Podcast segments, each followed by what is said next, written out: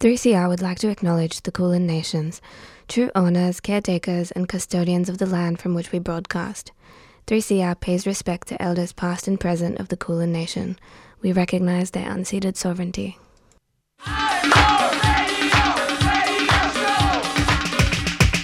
This is 3CR Breakfast. Oh yeah.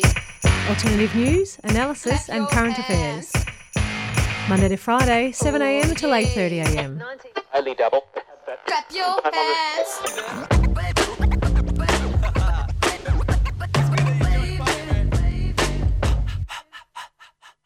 Good morning and welcome to Tuesday Breakfast. It's 7am on Tuesday, the 19th of September. My name is Ifka and I'm joined in the studio today with Carnegie and Fung. Good morning. Good morning. How are you? How are we all? Wonderful. How are you guys? Great, yeah. Um, for those at home in the studio today, everyone's wearing their best summer outfits. It's very exciting to walk in and see uh, not big woolen jumpers and etc. Yeah, I mean, technically, I did wear a big woolen jumper because I live in fear of the cold and I don't trust the weather app or Melbourne in general. So, I don't either, but I was like, you know what? I'm just gonna, I'm gonna do it anyway. No, no jumpers, just short sleeves. good for you. You know, I respect that. Did anyone make the most of the weather this weekend? Absolutely. Um, I basically spent the whole weekend outdoors. It was incredible. I feel like rejuvenated. I feel like my body has like soaked in like every ounce of sun humanly possible. so it's great. Yeah, I was the same as well, and it's just so nice, like being outside and seeing lots of people also doing the same Yeah. thing. Um, just makes you feel good. So, yeah, definitely ready for, ready for a new season. Oh, certainly. Yeah, I feel like it always comes just at that like desperate moment when you need it the most. Should we go through what's on today's show? Yeah, absolutely. Uh, we thought we'd start the show this morning um, with a bit of a music special featuring First Nations artists, following on from the Yes marches that happened around the country over the weekend. Then at 7:30 we're speaking with a local resident of Footscray, Angela Ashley-Chiew, who is part of a group of people campaigning to make good use of the old Footscray hospital site which will soon become defunct. And after that, we'll be speaking with Lisa Depeller from Ocean, which stands for Otway Climate Emergency Action Network. And Lisa will join us on the show to speak about the recent rally for Whales Not Gas that happened on Friday and to talk about the campaign to stop seismic blasting. And then we'll be speaking with Dr. Miranda Lai, who is a senior lecturer in translating and interpreting at RMIT.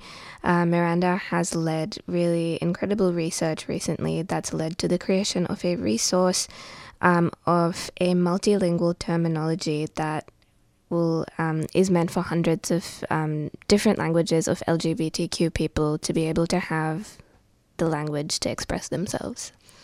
And then finally, we'll be finishing up with an interview with Eman Allouche, who is the organizer of the event Global Grooves, which is a multi genre party night for women, showcasing um, female talent. So that's going to be a fun interview to end on today.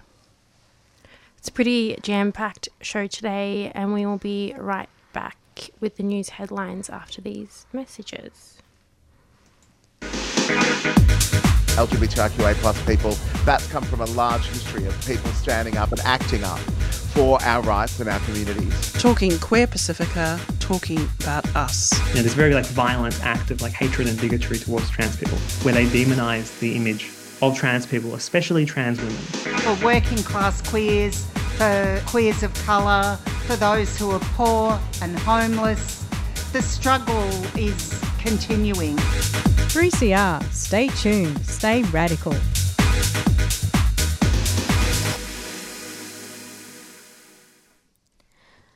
Welcome back to Tuesday Breakfast. These are your news headlines for this morning, Tuesday, the 19th of September.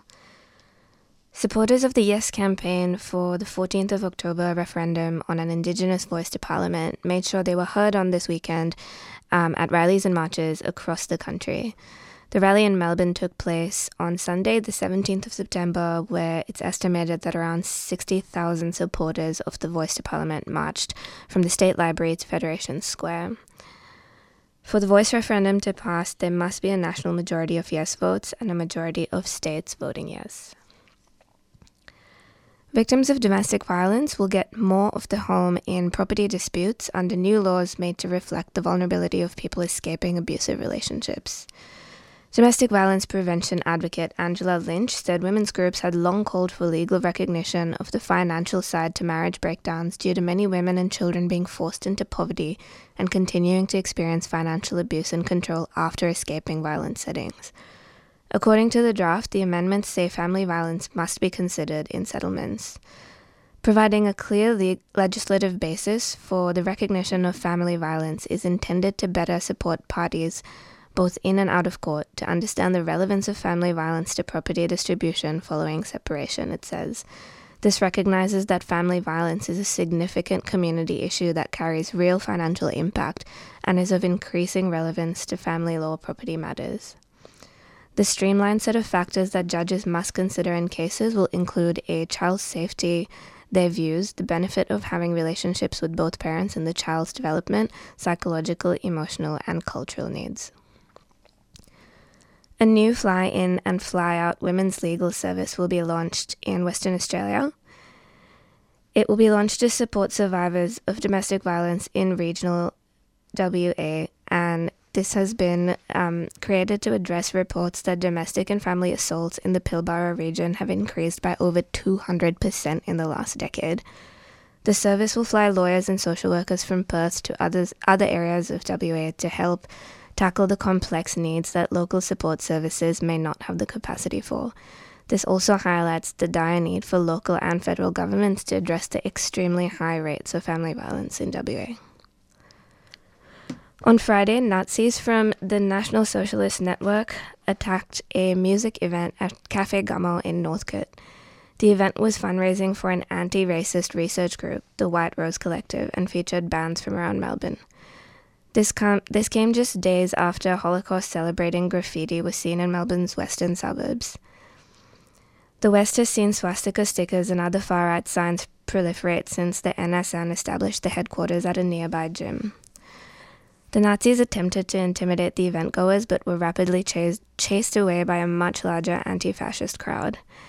CAF is organizing a community march to shut down the Nazi gym this Saturday, September 23rd. We'll um, include information to that in our show notes later today as well. In other news, this week marks the first anniversary of Mahsa Amini's death in police custody, which sparked mass protests across Iran. The government has since quashed street demonstrations through deadly crackdowns and execu- execution threats. Um, but the slogan Woman, Life, Freedom has become ingrained in Iranian culture, and other pushbacks against the strict Islamic laws have been achieved.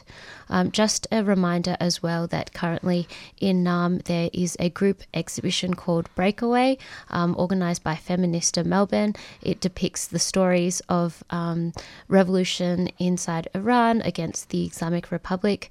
So if you would like to attend, it's on now until the 22nd of September at Good Shepherd Chapel Gallery at the Abbotsford Convent. And finally, to end um, with some good news, Newcastle firefighters have had to draw on their emergency skills and training as their baby arrived suddenly in a McDonald's car park.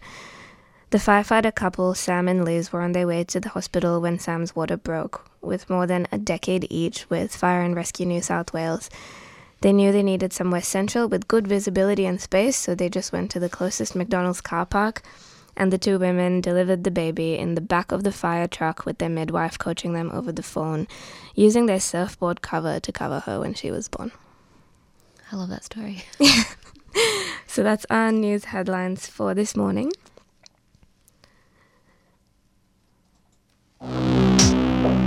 Wage theft is the symptom of the problem. What we're seeing is obscenely well remunerated vice chancellors. It's appalling how badly universities have been treating their casual workers. They want to pretend that they can continue on with business as usual. Well, comrades, we're here to say no. You're listening to Radical Radio on 3CR, 855 on your AM dial, 3CR digital, and podcasting and streaming on 3cr.org.au.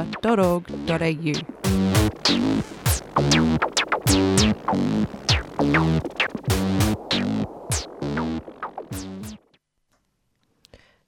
this morning, we thought we'd start you off with some tracks to ease you into this beautiful spring day. Following on from the Yes marches that happened around the country over the weekend, we thought we'd uh, continue to feature some First Nations voices uh, by sharing their music. First up is Fight for Me by Barkaa and Electric Fields. And just a heads up that there's a language warning on this one.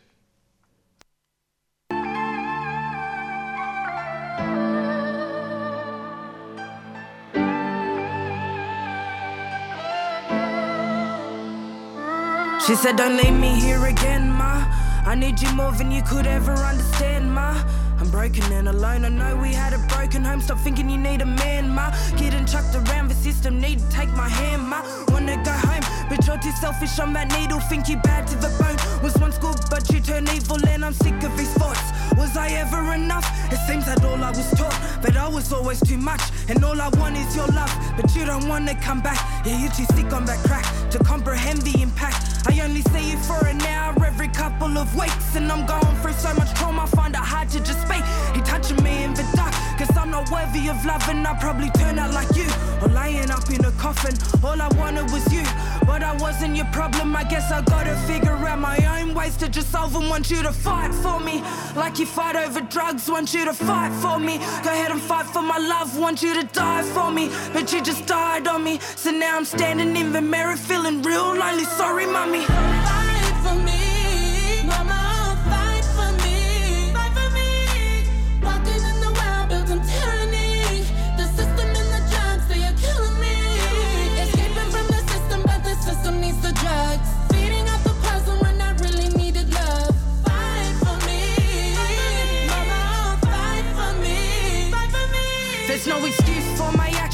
Actions. I should have been a mum and now I'm living with regret. Cause I passed on my trauma. I'm so sorry for the pain that you feel in your heart. And if I could take it away, I would tear it all apart. I tear myself up every day. I wish I had my baby back. But when push came to shove, I didn't have my baby's back. I was caught up in the trap. I was fronting on your dad. And my demons came in masses. Was too weak to fight them back. Don't blame me for what I did. Put blame where it belongs. I did bad on my own. Having you was never wrong. You were a blessing all along. Too blind to fucking see. Hating on who I am. Please don't ever be like me. I should have fought for you. For me, mama,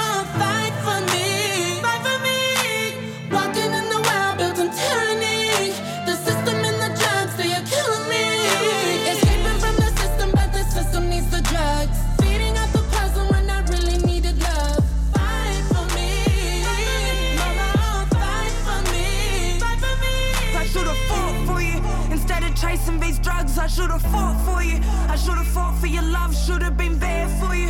It wasn't fair to you. And you're so strong, my baby, I couldn't compare to you. I should have fought for you. Instead of chasing these drugs, I should have fought for you. I should have fought for your love, should have been there for you. It wasn't fair to you. And you're so strong, my baby, I couldn't compare to you. That was Fight For Me by Barkaa and Electric Fields. We're kicking this morning off with uh, some First Nations music. We're going to play another one for you now. Jada Weazel is from the Aboriginal community of Woorabinda in central Queensland and is now based here in Naarm. She recently repeat, uh, released her first EP, and this next track is from that EP, and this song is called Inhibitions.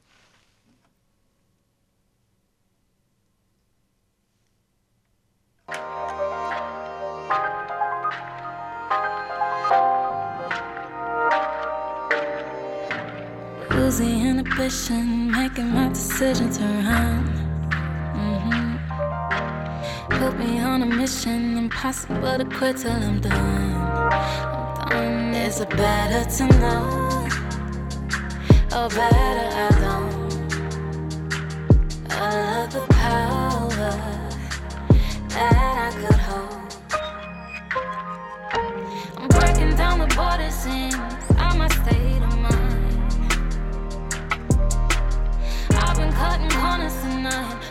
Trauma hides. I've tried to find out what you're feeding for, you need me. So you what you're craving for, free.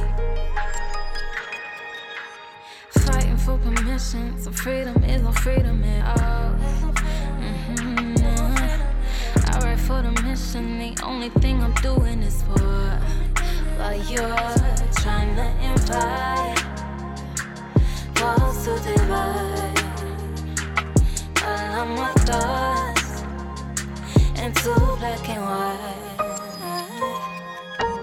Breaking down the border seams, I'm a state of mind. I've been cutting corners tonight, where the trauma hides. What you're feeling for, so you need me. I give you what you're craving for,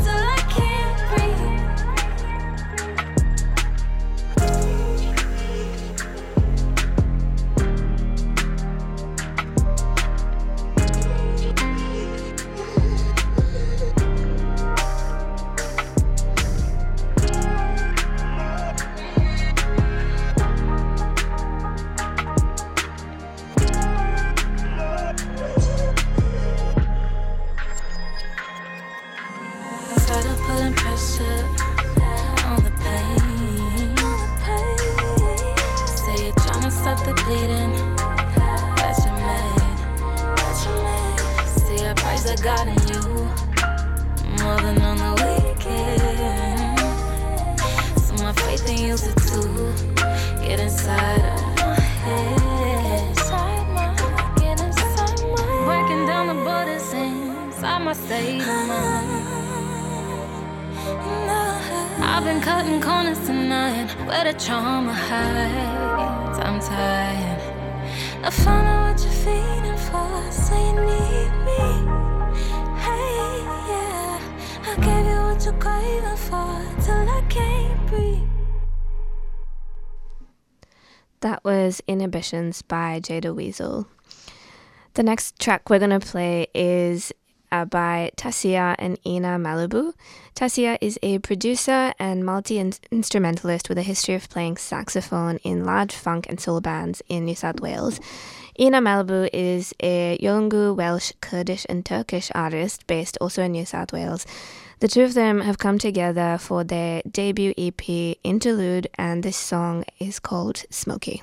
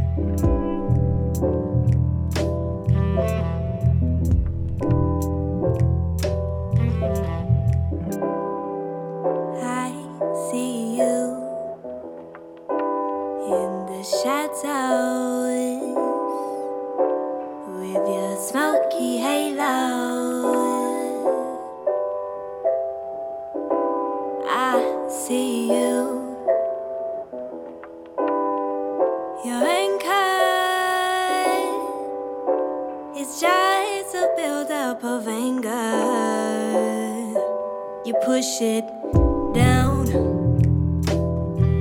You push it down. You push it down. You push it, you push it, you push it, you push it down. You push it down. You push it down. You push it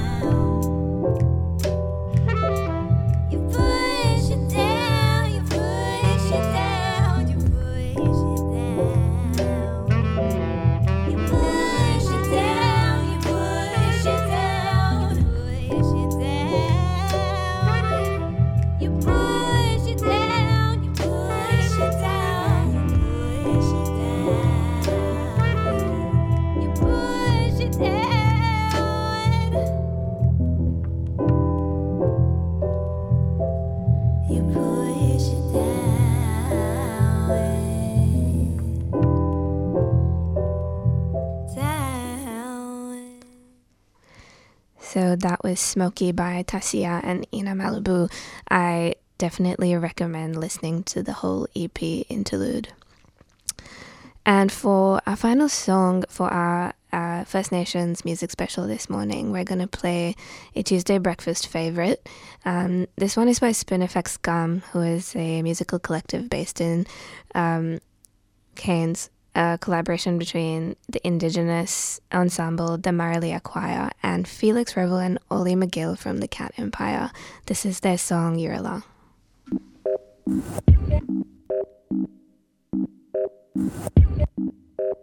Down by the Nuren where the river runs dry is a story that'll bring our teardrop to your eye, eye, eye, where Long Mac used to call the secret as a colorful sky. He could sing and make the black heavens cry.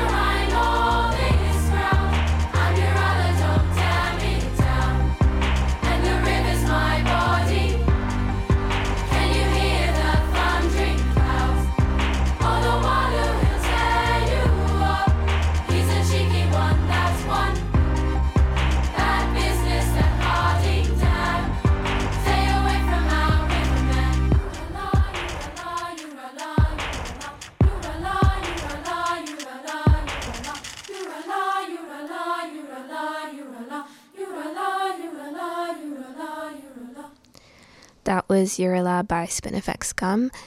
Um, we will be right back with our first interview for this morning after these messages.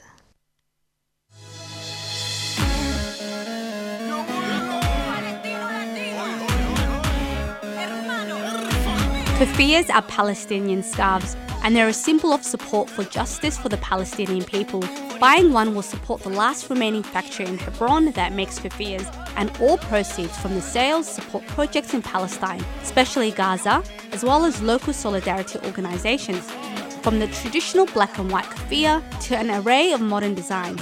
Explore the range and order online or drop by 3CR during business hours. We're your support for the rights of Palestinians. Go to kufiyas.org.au, that's k u f i y a s dot K U F I Y A S.org.au, a 3CR supporter.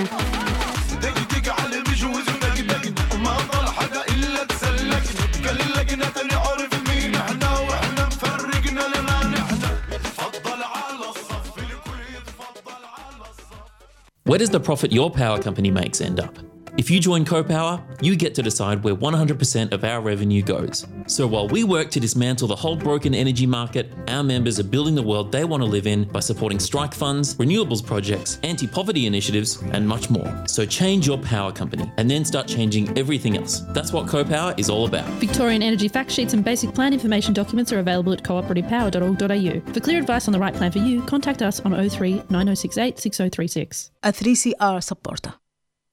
Serrated tussock is a noxious weed that has impacted our farmlands and environment across Victoria. Similar in appearance to many native tussock grasses, serrated tussock may go unnoticed in both pastures and native grasslands for many years. Victorian Serrated Tussock Working Party has assisted hundreds of landholders to control this noxious weed and they can assist you by offering a wide range of information and management options for controlling this weed of national significance. Visit serratedtussock.com for more information. A 3CR supporter. You're on 3CR Tuesday Breakfast. With a brand new hospital being built in Footscray, the old Footscray Hospital will soon become defunct. A group of local residents has come together to imagine a future for that site that benefits the local community. Angela Ashley-Chiew, a local resident and community campaigner, is joining us this morning to tell us more about their campaign. Welcome to Tuesday Breakfast, Angela. Uh, thanks for having me on the call. Thanks for being here. Um, I was wondering if you could start by just giving us a little bit of a background on what's happening with the old Footscray Hospital site. Sure. So anyone who's come to Footscray would have probably seen if you've gone up Ballarat Road, this massive new site that's getting built. There's gigantic cranes and there's a gigantic um, new Footscray Hospital that's getting built there, which is going to leave the old site that's currently on Gordon Street um, that will be moving over to the new site in 2025 and leaving that huge amount of land um, vacated. Yeah, and it's a it's a big site as well, and it's in a pretty um, important location to Footscray. Um, what I, what does your campaign entail? What are you hoping for this site to become? Sure. So um, we were we're you know we going to be coming up in 2025, and um, that that land is mostly owned by state government, a bit by council, and we knew that they would be doing a public consultation. We- We'd be told that um, closer come to the time, but just with our kind of experience with um, what usually is community consultations, usually the kind of government's got some kind of idea of what they want there already in place before they're doing a community consultation. So our idea was to actually do from you know the real ground up community consultation. Um, back towards the end of last year, at the start of this year, um, a small group of us came together and decided that we would do our own public consultation. So we did that at the local slow food markets. We did one down in Little Saigon in Footscray under the great big arches there, and also did one actually on the site itself, um, asking the community to come along and um, tell us and vote on ideas of what could become of that huge amount of land there. Um, and there were some themes that we kind of presented so that people could you know, give them some ideas of what might be there. It was addressing things like housing, public um, green space, services, um, what kind of um, spaces they wanted to have around there, how they wanted to be able to get around, if they wanted it to be really kind of car centric, if they wanted people to be able to walk around really freely around there.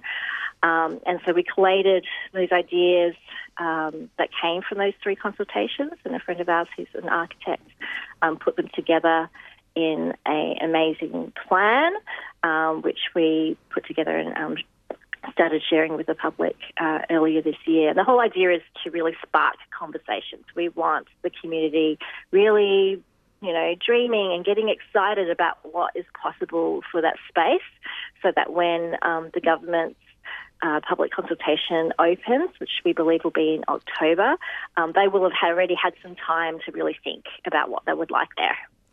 That's incredible. I feel like the western suburbs, especially Footscray, have a really strong sense of community to start with, and um, you know to go right to from a grassroots level and consult with people um, in that capacity is, I feel, really important for somewhere like Footscray, particularly. Um, what is some of the feedback that you've received from residents? Um, in terms of what they'd like there? Yeah.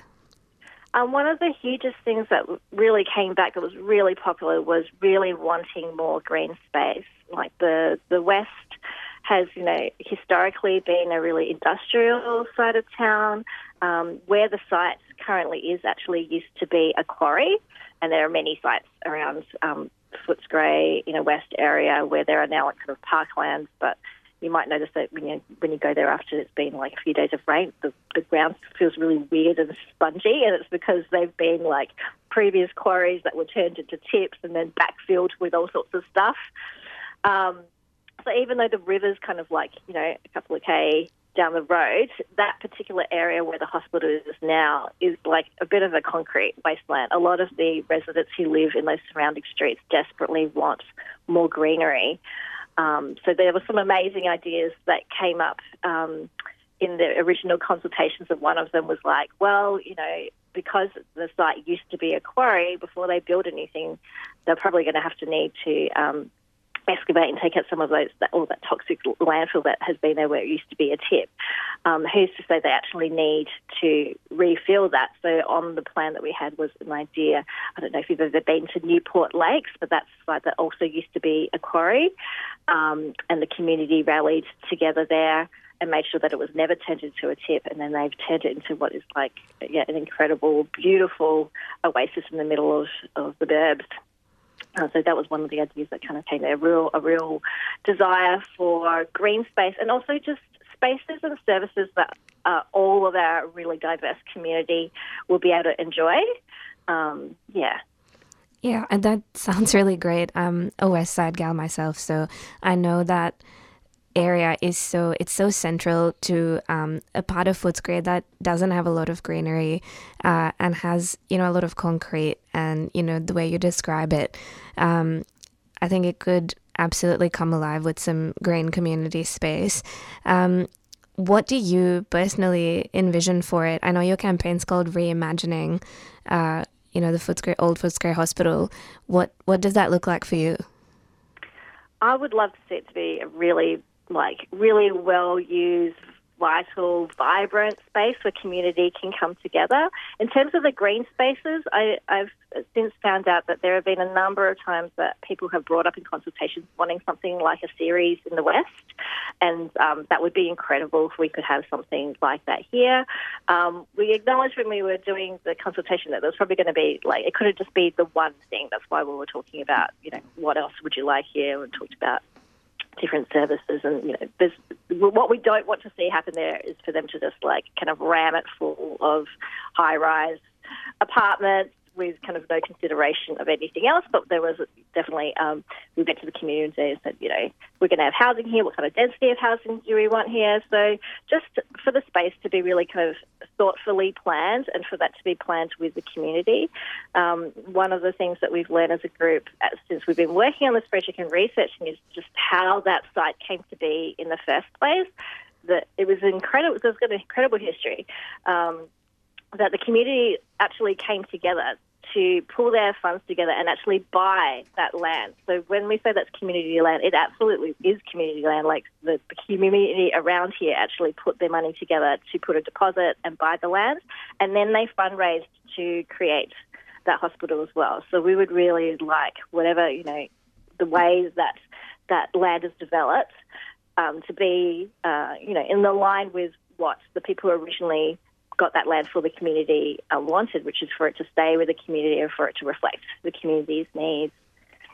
That sounds incredible, and I feel like um, you know it will impact Footscray's future in a really positive way if um, it is kept within the community, rather than you know being sold off to some sort of corporation or yeah, just having high rises there with no um, further thought behind it.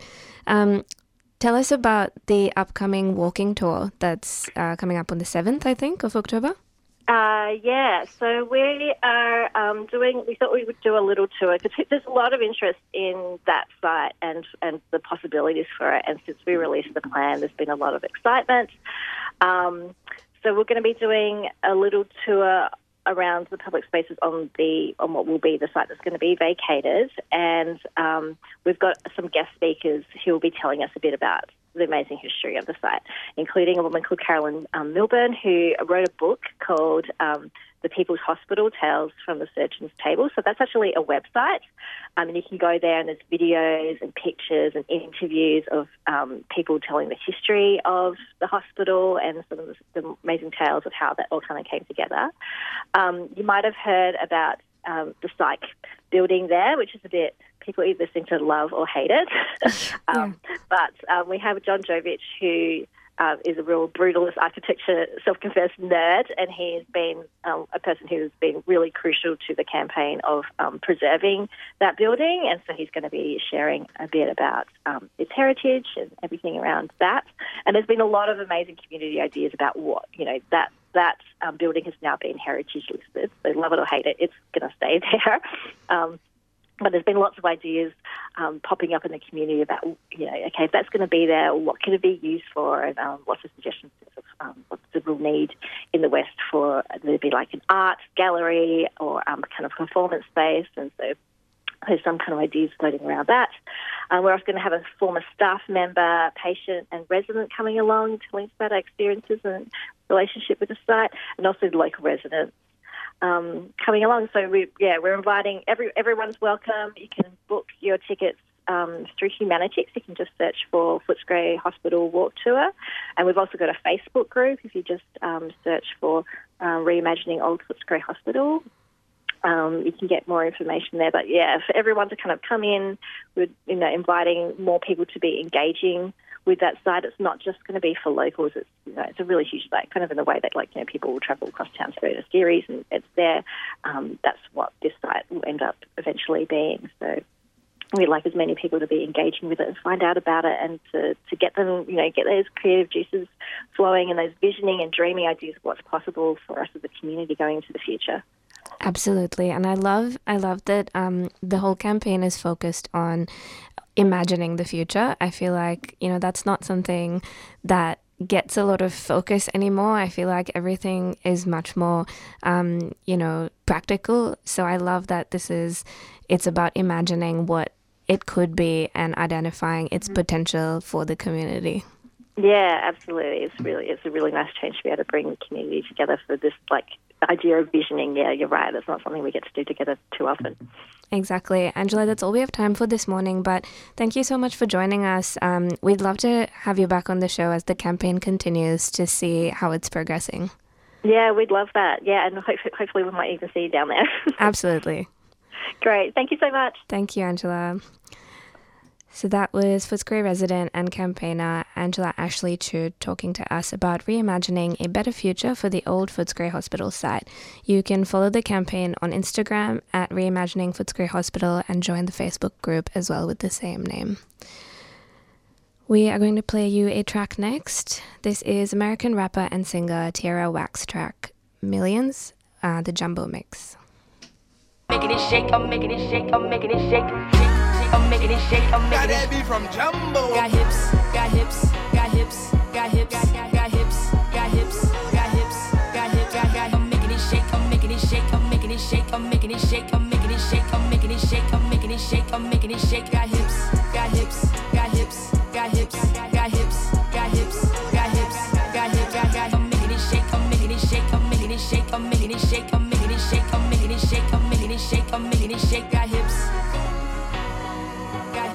Got hips. Summertime ride through Philly, we coasting. Me and my gang, we floating, we focused. I don't want no daily with no weak emotions. We about to drop, we ready, we loading. I've been giving money so the rent never late. Yellow G shot, I'm fashionably late. All white milk, I'm making it shake. I'm making it shake, I'm making it shake, I'm making it shake. I'm making it shake, I'm making it shake, I'm making it shake. Got hips, got hips, got hips, got hips, got hips, got hips, got hips, got hips, got got. I'm making it shake, I'm making it shake, I'm making it shake, I'm making it shake, I'm making it shake, I'm making it shake, I'm making it shake, I'm making it shake. Broad Street bully cause the car got hips, got hips. Take been done, all play, no skips, no, no, no, no. Walk in closet, I could do three flips. I'm a dorm nice like sugar and grits. Yeah. Nick got the cam, he witnessing greatness. Low tolerance, but I'm so high maintenance. Chrome heart store, we shopping in Vegas. Old friends talk, they shock, she made it. North Philly zone, I'm a guide to the children. I play my role as the hero and the villain. Y'all want millions, we want billions. Y'all want millions, we want trillions. I'm making it shake, I'm making it shake, I'm making it shake. I'm making it shake, I'm making it shake, I'm making it shake. Got hips, got hips, got hips, got hips, got hips, got hips, got hips, got hips, got got. I'm making it shake, I'm making it shake, I'm making it shake, I'm making it shake, I'm making it shake, I'm making it shake, I'm making it shake, I'm making it shake. Got hips.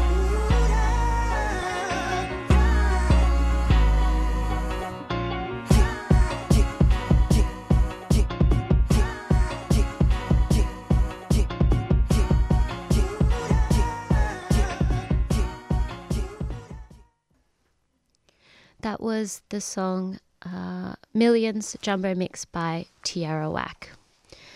On Friday, the 15th of September, there was a rally for Whales Not Gas organised by allies of the Victorian Coast and Extinction Rebellion uh, to join SOPEC, um, Gunditjmara First Nations Peoples Ocean Defenders, in their struggle to protect sea country.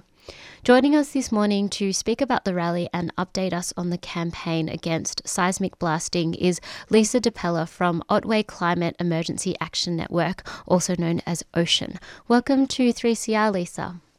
Thank you, Fong. So, we, before we chat about Friday's rally, could you start by telling us what seismic blasting is and what the proposal is for the Otway Basin? Okay, well, the proposal for the Otway Basin is to industrialise it, They're basically running out of gas over offshore from Gippsland, and they're moving into the Otway Basin. The Otway Basin basically stems from, oh, I suppose, the, the west coast, you know, Torquay, or nearly all, well, all the way past the South Australian border. Um, seismic blasting is used to explore for gas and oil deep below the ocean floor. Uh, now, it's an exploration phase of gas development. To do this, uh, they have a large ship that covers a title or a permit area, and they cover it. They cover the the, the title in a grid fashion, going back and forth, and they tow behind the ship guns, air guns that let off massive blasts. And then behind that, they carry an array of receivers. And sometimes the receivers, the line is 10 kilometres long behind the ship. The blasts that go off behind the ship are 250 decibels, which is horrendously loud.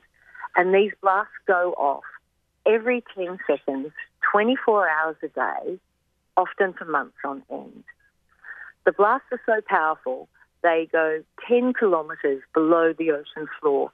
And then as the ship steams along, doing its um, coverage of the title, those those sound waves or the blast waves go deep down below the ocean floor and bounce back up to the receivers that are behind the ship. And that, that tells the scientists on board uh, what sort of resources might be down there. And obviously, they're looking for gas in the Otway Basin. Yeah. Um, I'll just tell you how loud 250 decibels is.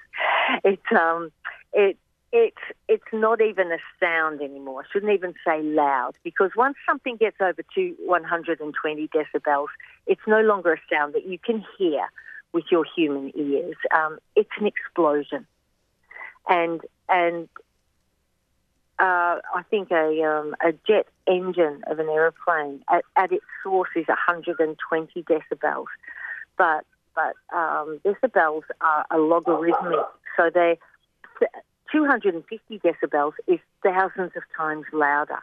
It's a a pretty horrendous sound. It's louder than the Hiroshima bomb and thousands and thousands of times louder than the loudest whale call. Yeah, that that sounds so um, horrific and something that you know we can't even really comprehend. Um, and so you know, by comparing it to the Hiroshima bomb, I mean that sounds so awful and terrifying. Um, 10 seconds. yeah, yeah, exactly. And 24 hours a day. Um, Lisa, I was wondering if you could tell us more about the impact that this seismic blasting will have on the environment, um, especially on the marine life in the area. Okay, look, we've got lots of scientific evidence that it does have an impact, but not enough. It's a very under researched area, and and I, it's obviously intentional. You know, it's very hard for um, your average scientist to go out and test about seismic blasting and what it does. You basically need to own a seismic ship, which is worth millions and millions of dollars. So, uh, you know, there, there's definitely a, a a lack of science. But what we do know is it definitely impacts the, the breeding, the feeding, and the migration of our whales. And our whales come to the uh, to the um, Otway Basin to to feed because it's such a rich area. Um, they when they start doing seismic blasting, they do a slow start-up, they call it, to to basically scare the fish away, the fish that can move, the fish and the dolphins and whales that can move. But I, I have a friend who was a marine um, observer on one of these seismic ships, and she said the, the critters just get really confused and sometimes swim towards the ship rather than away. Um, it it impacts zooplankton, which is, you know, it's not just whale food and krill.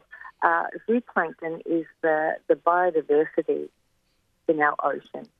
Um, and every blast, there has been some science done on this, every blast kills zooplankton for at least 1.2 kilometres. They haven't tested beyond that. It, it damages and kills zooplankton. Now, this is whale food. And um, I'll give you an example. Um, the southern rock lobster spends two years, the first two years of its life, uh, a juvenile stage, as zooplankton. There are so many critters in the ocean that spend some stage of their life as zooplankton. And here we are blasting every 10 seconds, or these ships are blasting every 10 seconds and uh, destroying zooplankton for 1.2 kilometres. Um, when you combine that with the tide going in a east and west direction across the bottom of Australia at about four or five knots, um, it isn't just that tidal area that has been blasted and depleted of, um, of zooplankton because the tide has been acting as a conveyor belt. So we're actu- actually doing devastating damage to an ocean that is already struggling. It's already struggling with with climate change, acidification. Um, they're predicting that our southern ocean will be 2.5 degrees warmer than usual this summer. And look, that scares the bejesus out of me. Yeah, that's terrifying. Um, Yeah. And you know, and and as well, like it it we, we spoke on the show um, a few weeks ago about Victoria's decision to move away from gas. So it seems um, it it's doesn't make any sense that where you know there's um, seismic blasting being proposed in order to look for gas. No, Um, they're looking for gas that's 200 kilometres out to sea and in 5.5 kilometres deep. It would be decades before we this gas would be in production. So it's just bonkers. It's needless destruction of a, an already struggling environment. Lisa, we only have time for one more question. Um, so I just wanted to um, ask you how Friday's rally went. Um, you spoke at this rally alongside um, Tony Gleeson and also Gunditjmara woman Yaron Bundle um, from SOPEC. So, could you share, share some of the main talking points um, from from this event? Yeah, well, it was terrific to see Yaron come up. The big effort for her to come up to the city and, and lead that march and speak to everybody about her connection with the ocean and the southern right whale. Um, Yaron is a whale dreamer, and she spoke about the importance of looking after the habitat of um, of the southern right whale in the Otway Basin. Um, yeah, it was very moving, and um, and she speaks from the heart when she speaks, and she she no notes with Yaron. She doesn't have a piece of paper when she's reading it. She just speaks from her heart, and she's always amazing. And I have so much respect for Yaron and the Gunditjmara folks that are trying to protect their sea country. Um, they're just getting hammered at the moment. The traditional owners are, um, you know, unlike all these people that work for these gas and oil companies that get paid huge amounts of money. Um, you know, Yaron's not getting paid for any of this, and and yet they they are expected to um, voice their concerns and try and protect their ocean, and they're being consulted by these companies. And um, yeah, there's cer- certainly a lot going wrong at the moment. Yeah. And so, one more thing, actually, Lisa, could you tell listeners if they would like to support the campaign or keep up with um, with this fight, uh, where can they go for more information? They can come to Ocean. Uh, we have a website. It's pretty easy. It's ocean.org.au. Don't forget the AU. And um, we've got plenty of information there. You can join up. And I we're, we're planning a summer to stop seismic. So there'll be plenty of action along the coast. Great. Thank you so much for that, Lisa. And hopefully, we can get you back on the show to talk about that. Um, but for now, thanks for joining us on 3CR Breakfast. That would be great. Thank you, Tom. That was Lisa Depeller from Ocean, which is the Otway Climate Emergency Action Network, speaking about the campaign to stop seismic blasting in the seas of Victoria, as well as the rally that was held last Friday. So, to follow the campaign updates and find out more about this climate action, you can head to ocean.org.au. Um, and we're now going to jump into a, another song. This is another favorite of our show. It's by um, Canadian DJ uh, Jayda G, and this is her song Orca's Reprise.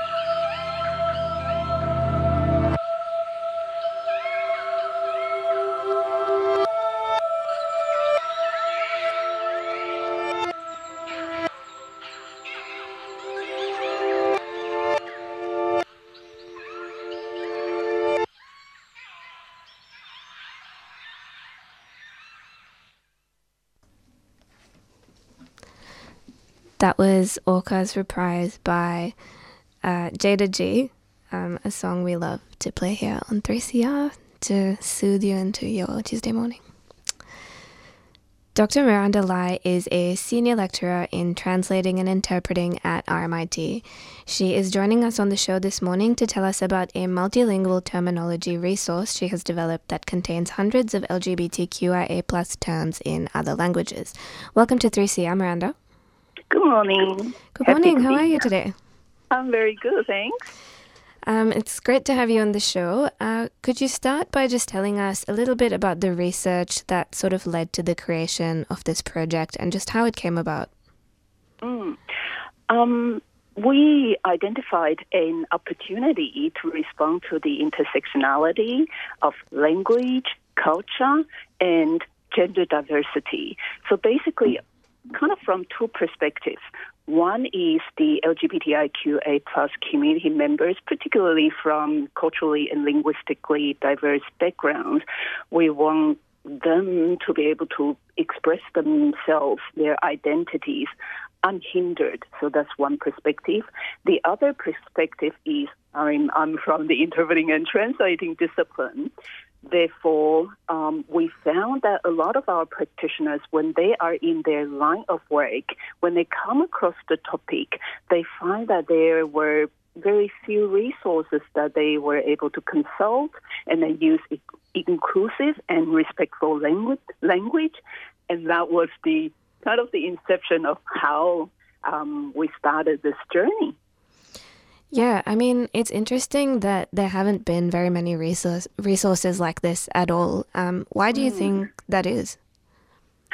I suppose it is a little bit of a too hard basket, if I could put it this way, because um, the LGBTIQA plus terminology itself, I mean, even if we talk about English, it is ever evolving. It changes all the time. What someone used, say, five years ago might not be considered respectful or it might be outdated, you know, five years later. So it's ever changing, ever evolving. And also, if you consider the nature of translation into a, a different language, we know that languages um, develop at different paces. Um, some concepts that now we take for granted, say in English, might not exist in another language, or you might have way to describe the concept using, you know, your available words in a different language. But whether the concept that you describe makes sense is another matter. So it is actually very hard. Language is not black and white. Um, you know, it's not mathematics two and two um, is four, that sort of thing. Therefore, it really takes people to sit down, think about the meaning, and then find a way to express it in the target language. And also, the spirit of the project really is we want it to be inclusive and respectful. That also takes a lot of energy to, at the end, come up with um, the target language glossary. So, so coming back to your question, I think it is a little bit of a too hard basket that people are kind of resistant to putting in the hard yards, I suppose. Yeah, that that makes sense. I mean, language is Mhm. really complex, and um, you know, I think that a resource like this is really important in terms of you know people who speak different languages being able to understand themselves better. You know, can you can you talk a little bit about how language is important in being able to understand and express yourself? Yeah, it, it is extremely important. Some of the participants to our project, um, all they, they have been very, very kind, sharing their experiences. And one thing that we learned from the participants is that they say, Oh, why do I have to use English to express myself? So from that, we really um, kind of sense that people have the right to talk about, talk about themselves, express their identity, their gender orientation, and whatnot, if they choose to say it in their own language. But if there is a lack of resources that you can call on for doing so, that really is um, a kind of hindrance. So that I think um, once when you have the tool, then you feel much more empowered that you express yourself freely in your own language. I think that's a really fantastic thing that we talk about empowering people. This is precisely one way we could do so. Yeah, I think that's I think that's super important, and I feel like um, for people who speak a number of languages, and you know, for who, for whom like Western culture is not their dominant main culture, Mm, it can be yeah, language can be actually quite alienating, and English Mhm. particularly, I think, can be quite limiting in um, in its expressions. Um, Mm. What have you found? What what what is some of the feedback from your participants? What have what have they said in terms of how this has um, helped them? Hmm. Um, yes, overwhelmingly very positive. Even the fact that we start to pay attention to this topic, we start to pay attention to um, creating resources in different languages for them to be able to use it. And people are all very, very positive, and I feel really heartened by the feedback that we've received. So um, I suppose that indeed it, it, it really is important for us to understand the language difference. I mean, yes, um, you refer to uh, English being limited and people need to be, and I also talked about it, people need to be able to express themselves in their own language, but in a funny way that a lot of times concepts in English, um, only because the language probably is able to articulate it clearer, better, um, if you translate it into a, a different language, we say that, you know, okay, uh, say for example, um, these days we, we don't refer to people as homosexual. It is much better that we say someone is gay. But then if you look at a target language, sometimes the two words, they, they are not distinguish, distinguishable. The target language is the same word. So how do you deal with it? That is, again, I come back to the argument of you know, two-half basket. Languages develop at different paces. Therefore, um, in your source language, we're talking about English. We now have to, we are able to distinguish a way of respectful way or a less so way of saying something. But then in the target language, sometimes you don't really have, you don't, you are unable to distinguish the, the two terms. Uh, very difficult in a nutshell. Yeah, it sounds really complex, but It is. I feel like, you know, this is a really good start. And once these resources start to exist, um, I guess that will provide an avenue for the language to evolve Mm. over time. Exactly. That's a very good way of putting it. So, what languages currently uh, are on this particular resource? Yes, we um, have collated, of course, starting from English, and then um, you have Korean, Chinese, the two versions, so simplified Chinese and traditional Chinese, and we have Spanish, we have Thai, and we have Vietnamese, and also we couldn't forget Arabic. So we have seven languages featured on our website. Not only do we have glossaries in these languages, we have fully converted the whole website into these seven languages. So if community members want to come to the website, they can actually go to their own language to explore the website. Amazing. And how did you start? How did you choose to start with these particular languages? And are you planning to add Mhm. more?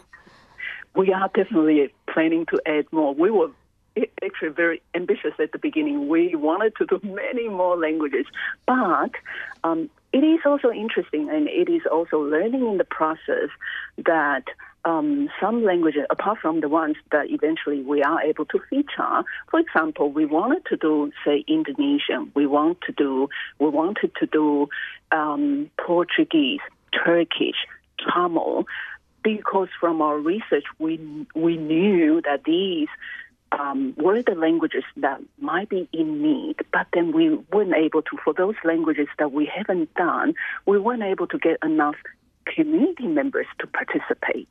So that is yet again a very interesting um, perspective that people probably feel a little bit hesitant to come and participate. So we had to drop a number of languages at the end. But again, coming back to your question, absolutely, we want to be able to expand the current uh, collection of languages and just keep growing. Um, the more we can do, the better. But of course, we have to go around and look for funding. That's also very important. Yeah, absolutely. And Yes. where, where can people um, find out more and access the resource? Sure, please come to our website. I would give you my best radio voice. it's www.rainbowterminology in all in one word dot org. That's our website. Amazing. We will also link to that in our show Mhm. notes later today so our listeners can access it. Miranda, that's all we have time for this morning, but thank you so much for joining us on 3CR Breakfast. Hopefully, as the resource expands, we can have you back to talk some more about how it's going. Love to. Really thankful for your interest in the topic. No, thank you so much, Miranda. Okay, thank you. Bye bye. So that was RMIT researcher Dr. Miranda Lai on a new online resource containing multilingual LGBTQIA terminology. You can find out more at rainbowterminology.org. We will be right back with our final interview after this.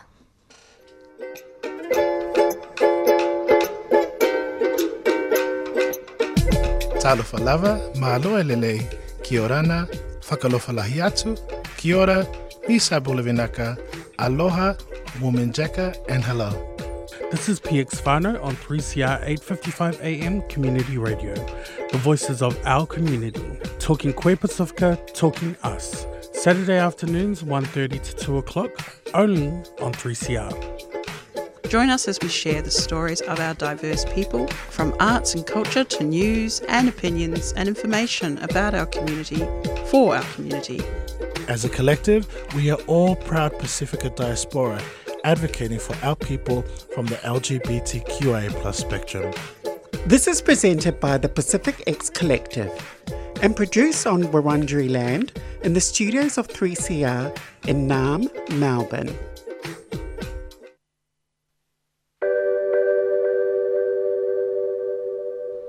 So it's up to us, the people.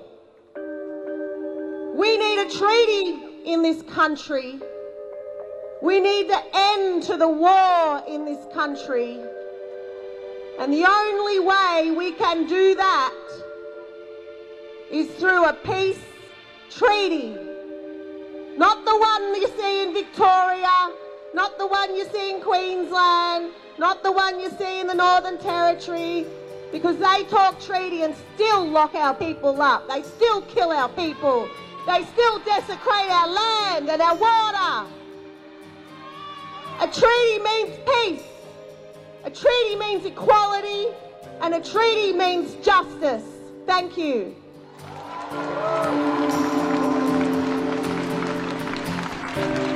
You're listening to Radical Radio on 3CR, 855 on your AM dial, 3CR digital, and podcasting and streaming on 3cr.org.au.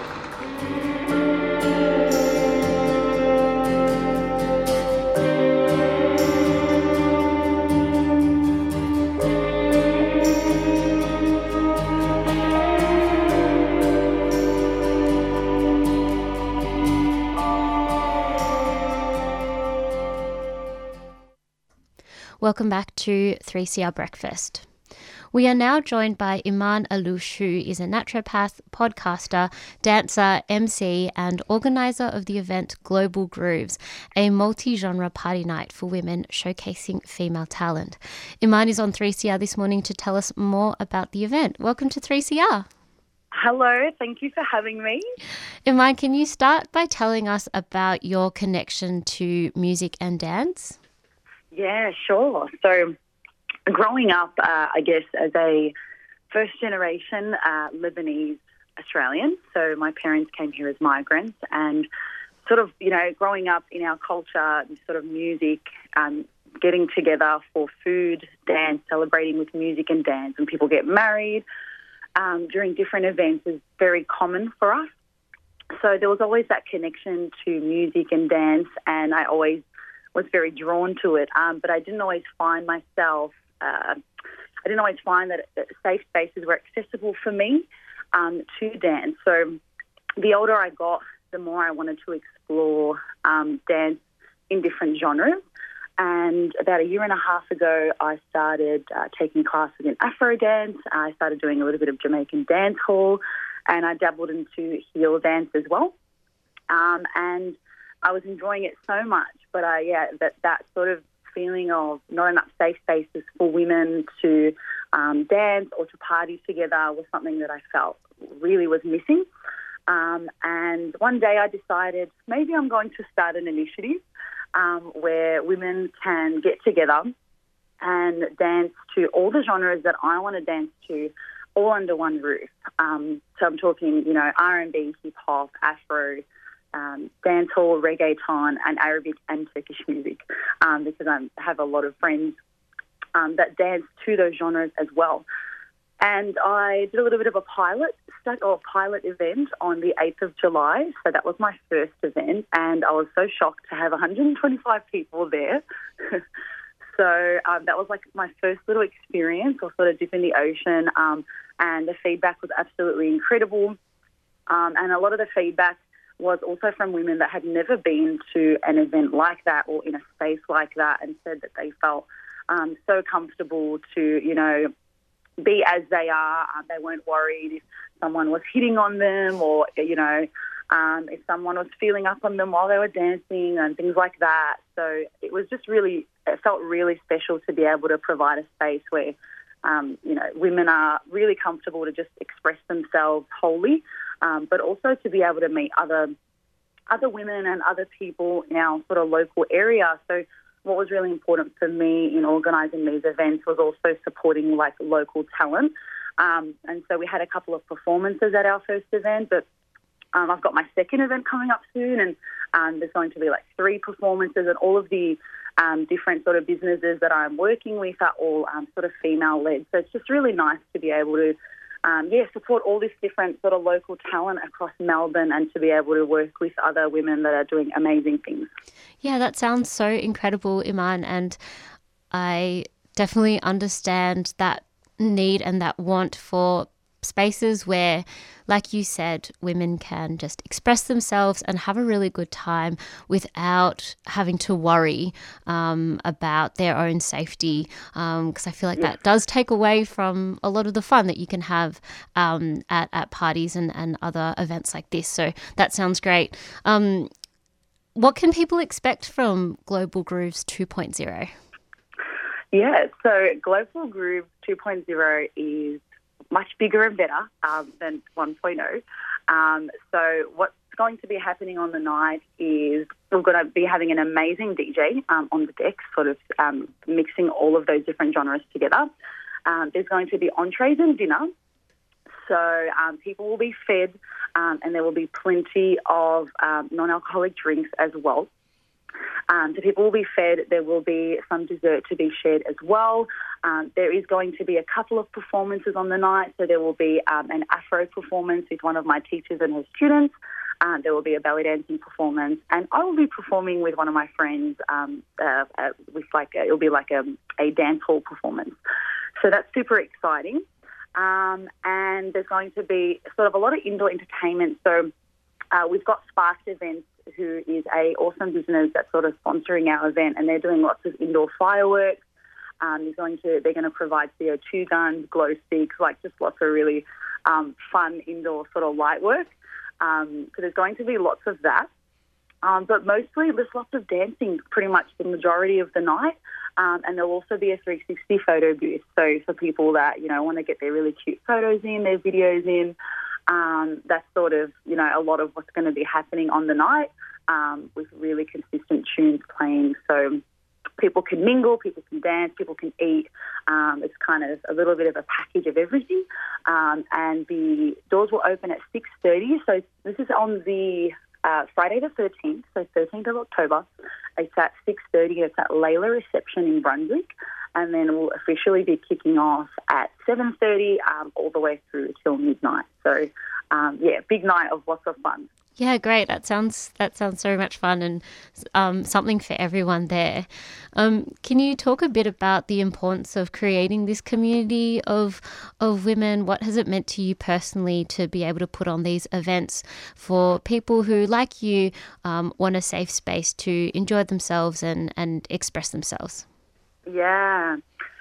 Look, it's something that is really close to my heart and something that I wanted to do for a long time. Uh, You know, for, for women from all walks of life, um, and, and I really sort of stress that whenever I talk about this event, sort of in the online space, like this is for everyone, but obviously coming from my background, um, I did I really did want to create a safe space, especially for women from my community.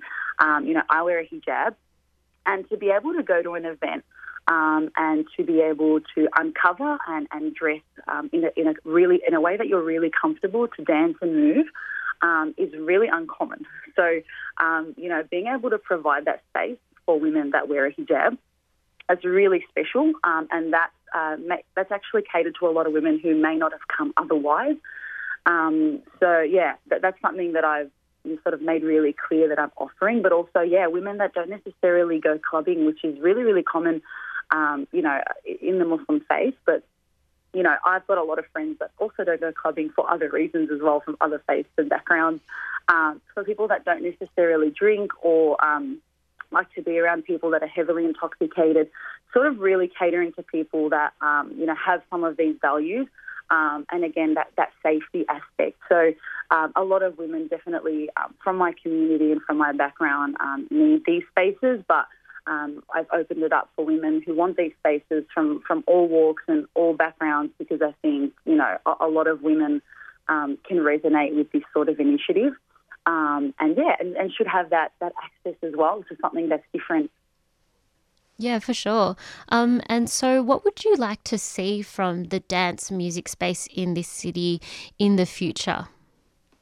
That's a great question. Um, and I think definitely more sort of in, uh, inclusive spaces um, would be amazing. Like, I know that um, there are already sort of lots of events that are becoming female led um, and things like that in Melbourne. Um, but I would love to see um, more sort of venues and spaces um, just being a little bit more inclusive towards, you know, different cultural backgrounds, uh, different religious backgrounds, um, and seeing how they can work with people from those communities to create those spaces. Like, I think um, community engagement is so important, and sometimes you don't always know there's a need there unless you, um, you know, uh, speak about it and talk to people from those spaces and look at ways that you can create change. Um, so, yeah, I would love to work a little bit more with people that are kind of in this event space um, and the party space and see how they can um, accommodate for nights like this, even if, you know, they're not very frequent. Um, I still think that having something there um, is going to be so beneficial for the wider community. For sure. And you know, you you said this before, like you you weren't really sure what you were expecting by putting on your first global grooves and yet you know over 100 people came. So there is that does say that there is a definite need for this in, within the within the wider community. So yeah i echo your sentiment there Eman about um, the need for more inclusive spaces um, and bringing in community to actually ask what what people want. Because yeah uh, without you know asking you don't really know what what is needed um, Yeah. and yeah there's always i think room for for these sorts of spaces and and this sort of industry to grow um, before you go this morning Eman can you just remind listeners once again about the details of your event Yes. So Global Groove 2.0, you can find us on Instagram at global underscore underscore groove underscore events. Um, our next event is called Freaky Friday, so it's on Friday the 13th of October. Doors will be opening at 6:30 p.m., but the night officially starts at 7:30 p.m. And it's at Layla Reception in Brunswick. Heaps of parking around, so that's usually a bonus. Um, and we will be going the entire night until about 12 a.m. So I'm so excited. I cannot wait to see any um, any of you there. Um, if anyone has questions, they're also more than welcome to DM me on the Instagram page, and I'm more than happy to help. perfect well thank you so much for chatting uh, with us this morning Eman and all the best with your event Thank you so much for having me. It's been a pleasure. So we've been chatting with Eman Allouche about her event Global Grooves taking place in Brunswick on the 13th of October. For more information about the party, you can follow their Instagram page at global underscore grooves underscore events or refer to our show notes later this morning. We'll be back with a roundup of our show right after this.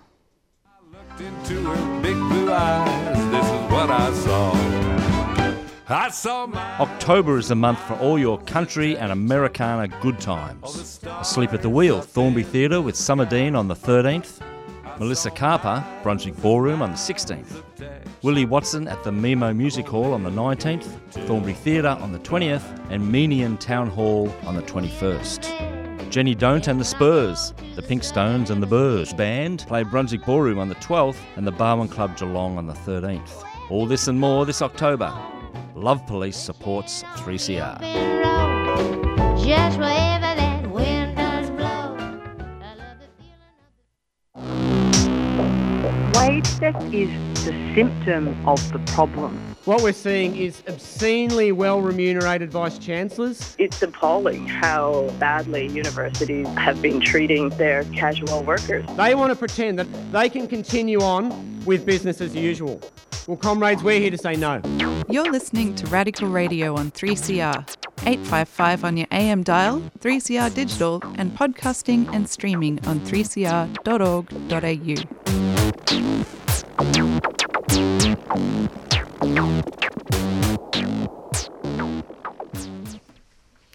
So we are at the end of our show this morning, uh, which was jam packed. We will take you through what we did. We started this morning uh, with a First Nations music special, following on from the Yes marches that occurred this weekend. So just took you through some of our favourite tracks from First Nations artists. We then spoke with Footscray resident Angela Ashley-Chiew on the upcoming uh, community campaign to reimagine a better future for the old Footscray Hospital site. After that, we spoke with Lisa Depeller from Ocean Otway Climate Emergency Action Network to speak about um, the campaign fighting against seismic blasting uh, off the coast of Victoria, as well as the Whales Not Gas rally that took place on Friday. We then spoke with RMIT researcher Dr. Miranda Lai on a new online resource, rainbowterminology.org, containing multilingual LGBTQIA terminology. And finally, we spoke with Eman Allouche, who is the organizer of the event Global Grooves, which is a multi genre party night for women showcasing female talent. And just a reminder, that event is taking place in Brunswick on the 13th of October. Thank you for joining us on breakfast this morning. Uh, we are on 3CR. Stay locked to 8:55 a.m. and up next is Accent of Women. 3CR Breakfast would like to thank the New International Bookshop, Melbourne's independent radical bookstore and venue, for their financial support of this program. You can find Nibs in the basement of Trades Hall in Victoria Street, Carlton. And while you're there, check out Radical Coffee, a worker run cooperative cafe in the courtyard. Keep up to date with upcoming events at nibs.org.au.